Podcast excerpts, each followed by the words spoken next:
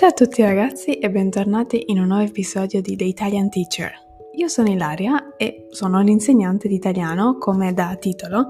Se siete nuovi, benvenuti, se siete eh, ascoltatori del mio podcast, bentornati e grazie mille perché eh, state ascoltando sempre di più il mio podcast, vedo che eh, cominciamo a crescere piano piano e sono molto felice. Spero che gli argomenti che io tratto vi eh, interessino. E mi raccomando fatemi sapere se avete qualche suggerimento, se avete qualche domanda, eh, se volete semplicemente chiacchierare un pochino con me mi potete scrivere su Instagram e su Facebook, mi trovate con il nome Languages in Progress, sono sempre io. E, e niente, possiamo iniziare l'episodio di oggi oggi. Oggi parliamo della mia esperienza di studio della lingua araba e perché nel 2020 finalmente ho deciso di, durante la pandemia, ho deciso di studiare arabo da autodidatta.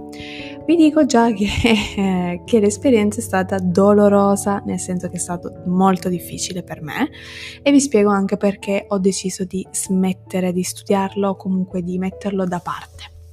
Allora, facciamo Andiamo con ordine, facciamo una piccola introduzione. Eh, l'arabo mi ha sempre affascinato perché la scrittura è bellissima, è veramente mm, elegante, fantastica, sono, sembrano dei, sembra arte, dei, dei, disegni, in realtà poi ho scoperto che sono vere e proprie lettere dell'alfabeto. Poi ovviamente tutto il, il fascino, il mistero legato alla cultura eh, dei paesi arabi, no? ci sono tantissimi paesi in cui si parla arabo, ci sono delle differenze inglese è un mondo molto complesso e anche una delle lingue più parlate al mondo e quindi mm, di, grande, eh, di grande importanza, di grande influenza. E però ovviamente anche sappiamo tutti che è nota per essere una lingua estremamente difficile. E quindi ho sempre pensato che bello l'arabo, vorrei studiarlo, però c'era sempre un però. Effettivamente eh, quei dubbi che io avevo, quelle paure, paure scusate, erano fondati. E, però il 2020 è stato un anno che ci ha cambiato tutti, ci ha un po' uh, scombussolati e un anno assolutamente strano per tutto il mondo. Mi sono ritrovata a maggio 2020 ad avere più tempo a disposizione, che poi in realtà si è ridotto perché per fortuna io ho sempre lavorato durante il Covid, non c'è stato mai un momento in cui ho avuto zero studenti, per fortuna, eh, perché sempre nel 2020 poi ho cominciato a fare diverse cose, ho cominciato il mio progetto Languages in Progress, che ancora oggi continua, mi sono data da fare, ho con- continuato a studiare e ho cominciato a studiare anche lingue nuove, tra cui l'arabo. Ragazzi, io cercherò di essere sincera, non mi ricordo perché a un certo punto mi è scattata quella scintilla in testa, quindi mi si è accesa una lampadina in testa, come si suol dire, e ho detto ok, basta, adesso lo faccio, ci provo. Tanto ho tempo, siamo in un momento stranissimo della storia del mondo, io ci provo compro un libro, ovviamente da autodidatta perché ho questa fissazione del, dell'autodidatta, eh, compro un libro su Amazon di grammatica mm, araba e comincio piano piano a studiarlo. E mi sono detta, mi sono dato un piccolo obiettivo, un obiettivo a breve termine. Imparo l'alfabeto, imparo a scrivere, a leggere qualche parola così, i saluti, queste cose qua, basta. E poi si vedrà, già sono contenta, sarò contenta se saprò, se potrò imparare queste piccole cose perché immaginavo una difficoltà enorme. Quindi compro il mio bel libro, comincio a mettermi lì con l'alfabeto e prima scoperta che ho fatto appunto um, no, quei, quelle lettere fantastiche, quella scrittura meravigliosa che io vedevo non sono dei disegni, eh, quindi non sono dei caratteri come per esempio esistono in cinese o in giapponese, sono delle vere e proprie lettere dell'alfabeto. Quindi già la prima sorpresa. L'arabo standard ha le lettere dell'alfabeto e quindi come in italiano abbiamo le lettere dell'alfabeto basta impararle per combinare, per creare una parola. E non è stato così difficile imparare le lettere. Questa è stata la prima sorpresa. Seconda sorpresa, sì, le lettere dell'alfabeto esistono, però quando tu le metti insieme alcune bisogna collegarle in un certo modo, cioè si può modificare la forma. Praticamente di ogni lettera esistono quattro forme è la forma della lettera isolata, quindi se io devo fare lo spelling, quella è la lettera isolata, oppure se ho una lista, di, la lista della spesa ABCD, quella è la forma isolata.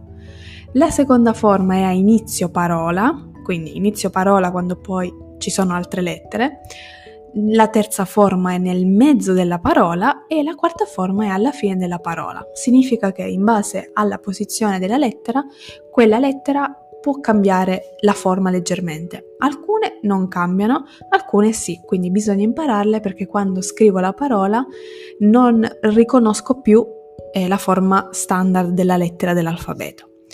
Questa è stata la seconda sorpresa, ma vi dico la verità, non è uno shock per me perché io parlo russo e il russo eh, corsivo è molto diverso dal russo in stampatello, quindi quando noi scriviamo con i caratteri del computer, del telefono, usiamo lo stampatello.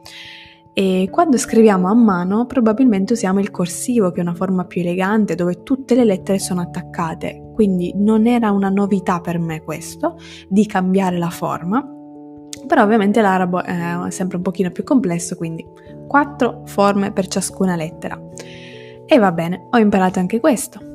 Poi un altro problema poteva essere mh, mm, la scrittura da uh, destra a sinistra, che è esattamente al contrario rispetto a moltissime altre lingue, tra cui l'italiano.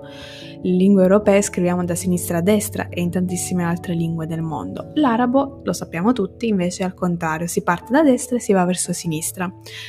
Pensavo che questo sì che poteva essere una cosa veramente complessa, ma in realtà vi dico che non è difficile, si impara velocemente. Quindi eh, basta giusto esercitarsi e si impara. Quindi fin qua tutto bene, nel senso che sì, delle cose nuove, delle piccole difficoltà, ma mi trovavo bene, ero soddisfatta che stavo imparando eh, a fare queste piccole cose. Eh, poi viene un altro problema, il problema di leggere la pronuncia. E qui un tasto dolente. Allora, in arabo esistono le consonanti, esistono le vocali. Le vocali sono poche ma soprattutto la cosa peggiore è che le vocali non si scrivono sempre, purtroppo. Alcune volte non si scrivono, quindi la parola eh, risulta essere formata da tante consonanti, per alcune vocali sì si scrivono in certi casi, ma la maggior parte delle volte no. E come fai tu a pronunciarlo? Beh, eh, quando impari a studiare, quando studi arabo e quindi impari a leggerlo, nei libri ci sono dei piccoli se- simboli, segni che ti aiutano a pronunciarlo perché ovviamente non puoi saperlo. Ma in un libro normale, se io prendo la letteratura o se un articolo di giornale, non, non ci sono i segni della pronuncia, quindi tu devi saperlo, devi conoscere la parola per sapere come si pronuncia. E questo è molto difficile, è un livello di difficoltà che non avevo mai trovato, il fatto di non scrivere tutte le lettere che io devo pronunciare. Per esempio in inglese è al contrario, tutte le lettere che sono scritte non le pronunciamo, quindi a volte devo imparare appunto eh, che quella lettera non si pronuncia, che insieme due vocali insieme hanno questo suono. In arabo è al contrario, non le scrivono e tu devi sapere che devi pronunciare A oppure E, per esempio. Questa è veramente una delle cose peggiori, penso, per me. Non, non riesco proprio a trovare un modo per impararlo. Vi faccio un esempio di una parola. Se non ricordo male, eh, l'aggettivo bella, bello, in arabo si dice Jamil Jamila, che è anche un nome. Un'altra cosa bellissima dell'arabo sono i nomi delle persone che spesso hanno un significato preciso, proprio un aggettivo, per esempio eh, bello, generoso, e caro e così via. Jamil, Jamila. Allora, se io dovessi scrivere la forma maschile Jamil, vedete in italiano lo pronuncio così, nel senso c'è la A, c'è la I, no? Io quelle due vocali non le scrivo, scriverei J, scusate, G, M, L, Jamil, J, M-L. E io devo sapere che è Jamil. Mm? La forma femminile Jamila, la finale invece si scrive perché devo fare capire che è la forma femminile. E ok, con questa parola tutto a posto, ma leggere un intero testo di parole che io non ho mai visto risulta impossibile perché in anticipo devo sapere come pronunciarla. Quindi questo è uno dei motivi anche per cui non sono riuscita a proseguire più di tanto. Inizialmente ho ignorato questo problema, sono andata avanti, ho imparato a leggere, ho imparato a scrivere e ho cominciato con i saluti. Hmm, anche qua super complesso perché non si può semplicemente dire ciao in arabo.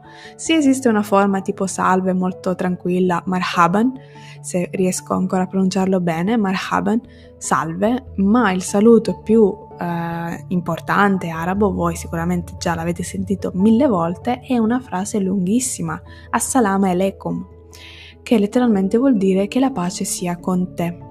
Quindi in arabo sono importantissime queste formule e una, anche questa è una cosa molto affascinante. Mi affascina e da un'altra parte mi irrita, tra virgolette, perché è più studio per, per noi, perché dobbiamo studiare noi studenti di lingua araba. Quindi questa formula bellissima che se ci pensate, quando io saluto una persona dico che la pace sia con te. Fantastico. Intanto la prima volta è impossibile imparare a scriverlo perché è lunghissima, poi ovviamente con la pratica si può imparare tutto, ma per rispondere ragazzi non è che io posso semplicemente rispondere come voglio io, dire ciao, dire non lo so, devo usare una formula ben precisa, quindi ci sono delle regole stilistiche e delle tradizioni precise. Infatti quando vedo qualche film magari dove non so perché parlano in arabo e dicono questa frase, molto spesso ci sono questi errori. Nella vita reale, se una persona ti saluta con Assalam alaikum, tu non puoi ripetere la stessa frase, devi dirla in un altro modo. Aleikum assalam e che la pace sia anche con voi. È un, una formula diversa, bisogna cambiare l'ordine delle parole, però lo devo sapere. È una cosa standard. Mm? È come dire, eh, non lo so, quando in italiano incontrare una persona, ciao, come va? va tutte insieme perché è proprio l'abitudine delle persone e loro parlano in questa maniera. Ma ci sono tantissime altre frasi che ancora mi affascinano, formule che eh, chi parla arabo utilizza spessissimo, come sicuramente un'altra che, ehm, che conoscete, che conoscerete inshallah se Dio vuole, no? se Allah vuole, nel senso che eh, si affidano alla volontà divina. No? Quindi queste cose molto tradizionali sono importanti perché la cultura contamina sempre la lingua e viceversa. Quindi i saluti, va bene, l'ho imparato, come va, come non va, ho imparato a presentarmi, eh, a dire il mio nome, ehm, da dove vengo, la mia famiglia, quattro cosine così. Se vi interessa c'è un video su Instagram nel mio profilo dove parlo un pochino arabo, appunto quattro cose semplici e lo trovate su Languages in Progress, dovete cercare un pochino, ma c'è un video dove parlo in arabo. E poi eh, cominciamo a imparare altre cose perché ovviamente non basta questo.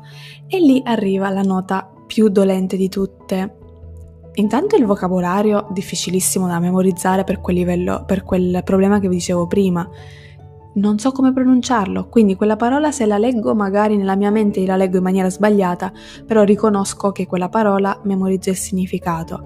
Però quando devo leggere è un problema, non so come pronunciarla, mi dimentico la pronuncia e quindi memorizzare la lista degli aggettivi, la lista delle parole è difficilissimo.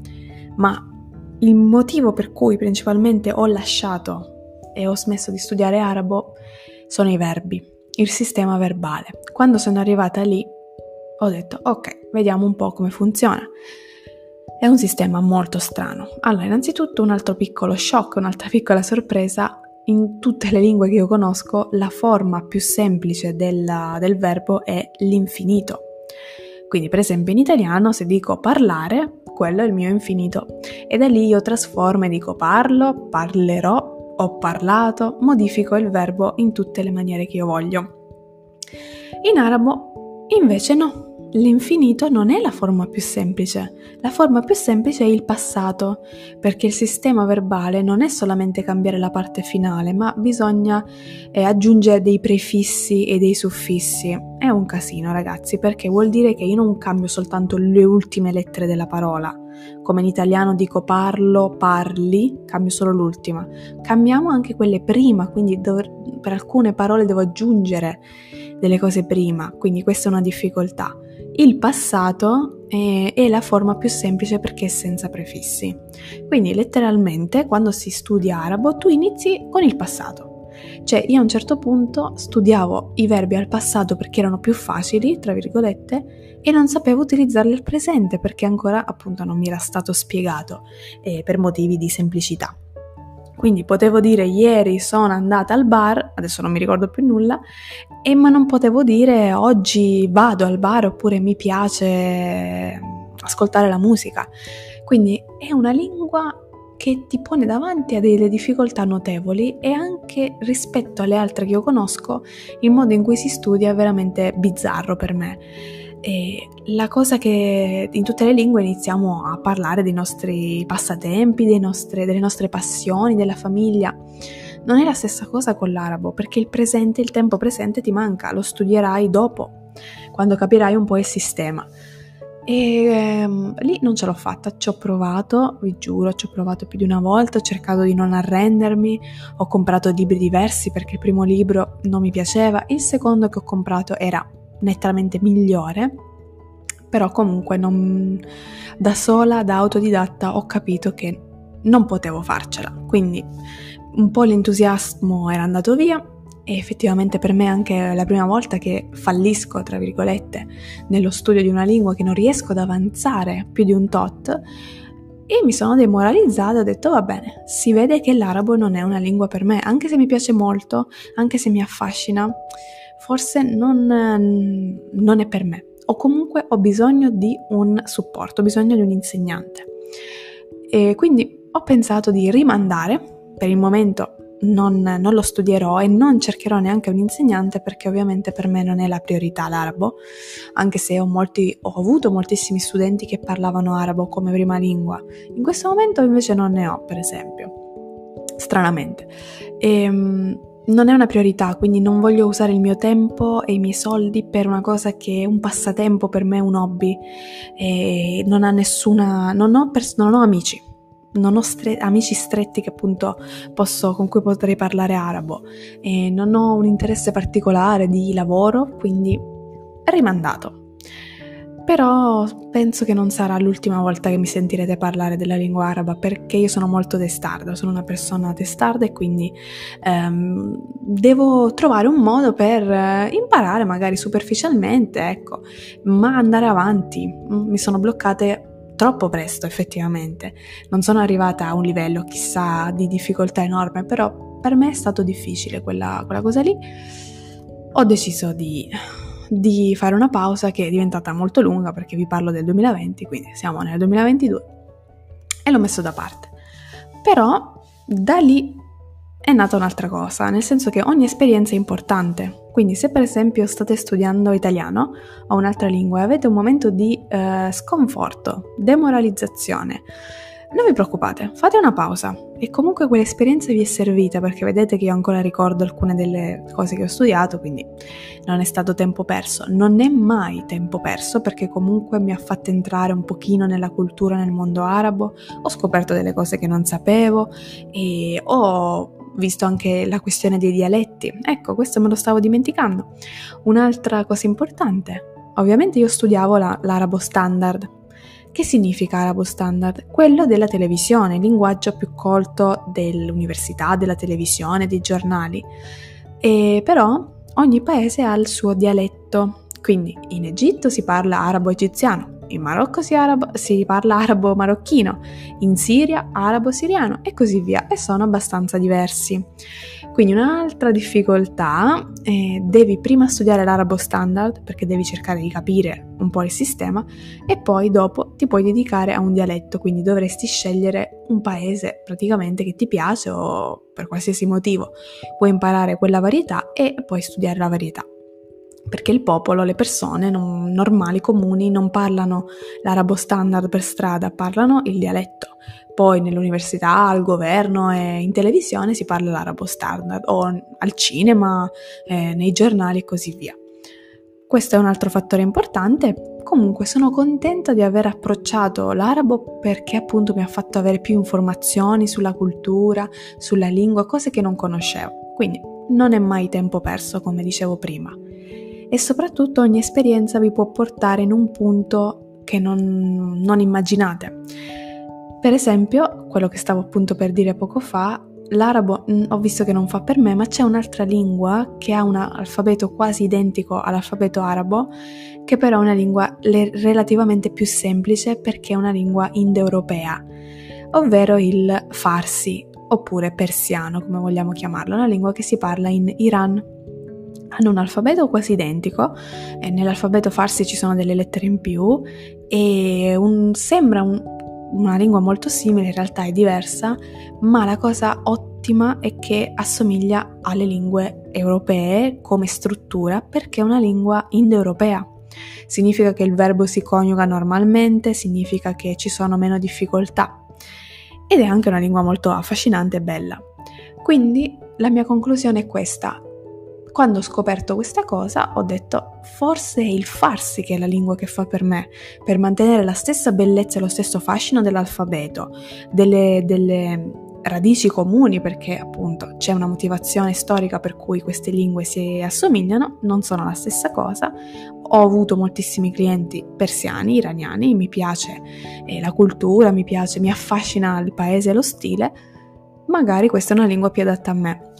Quindi nella mia lista dei desideri c'è l'arabo però è un pochino più in basso, il farsi è un pochino più in alto perché mi piacerebbe tanto impararlo e entrare in questo, in questo mondo e vedere se è effettivamente più semplice per me, e con, sapendo il sistema delle lingue indoeuropee.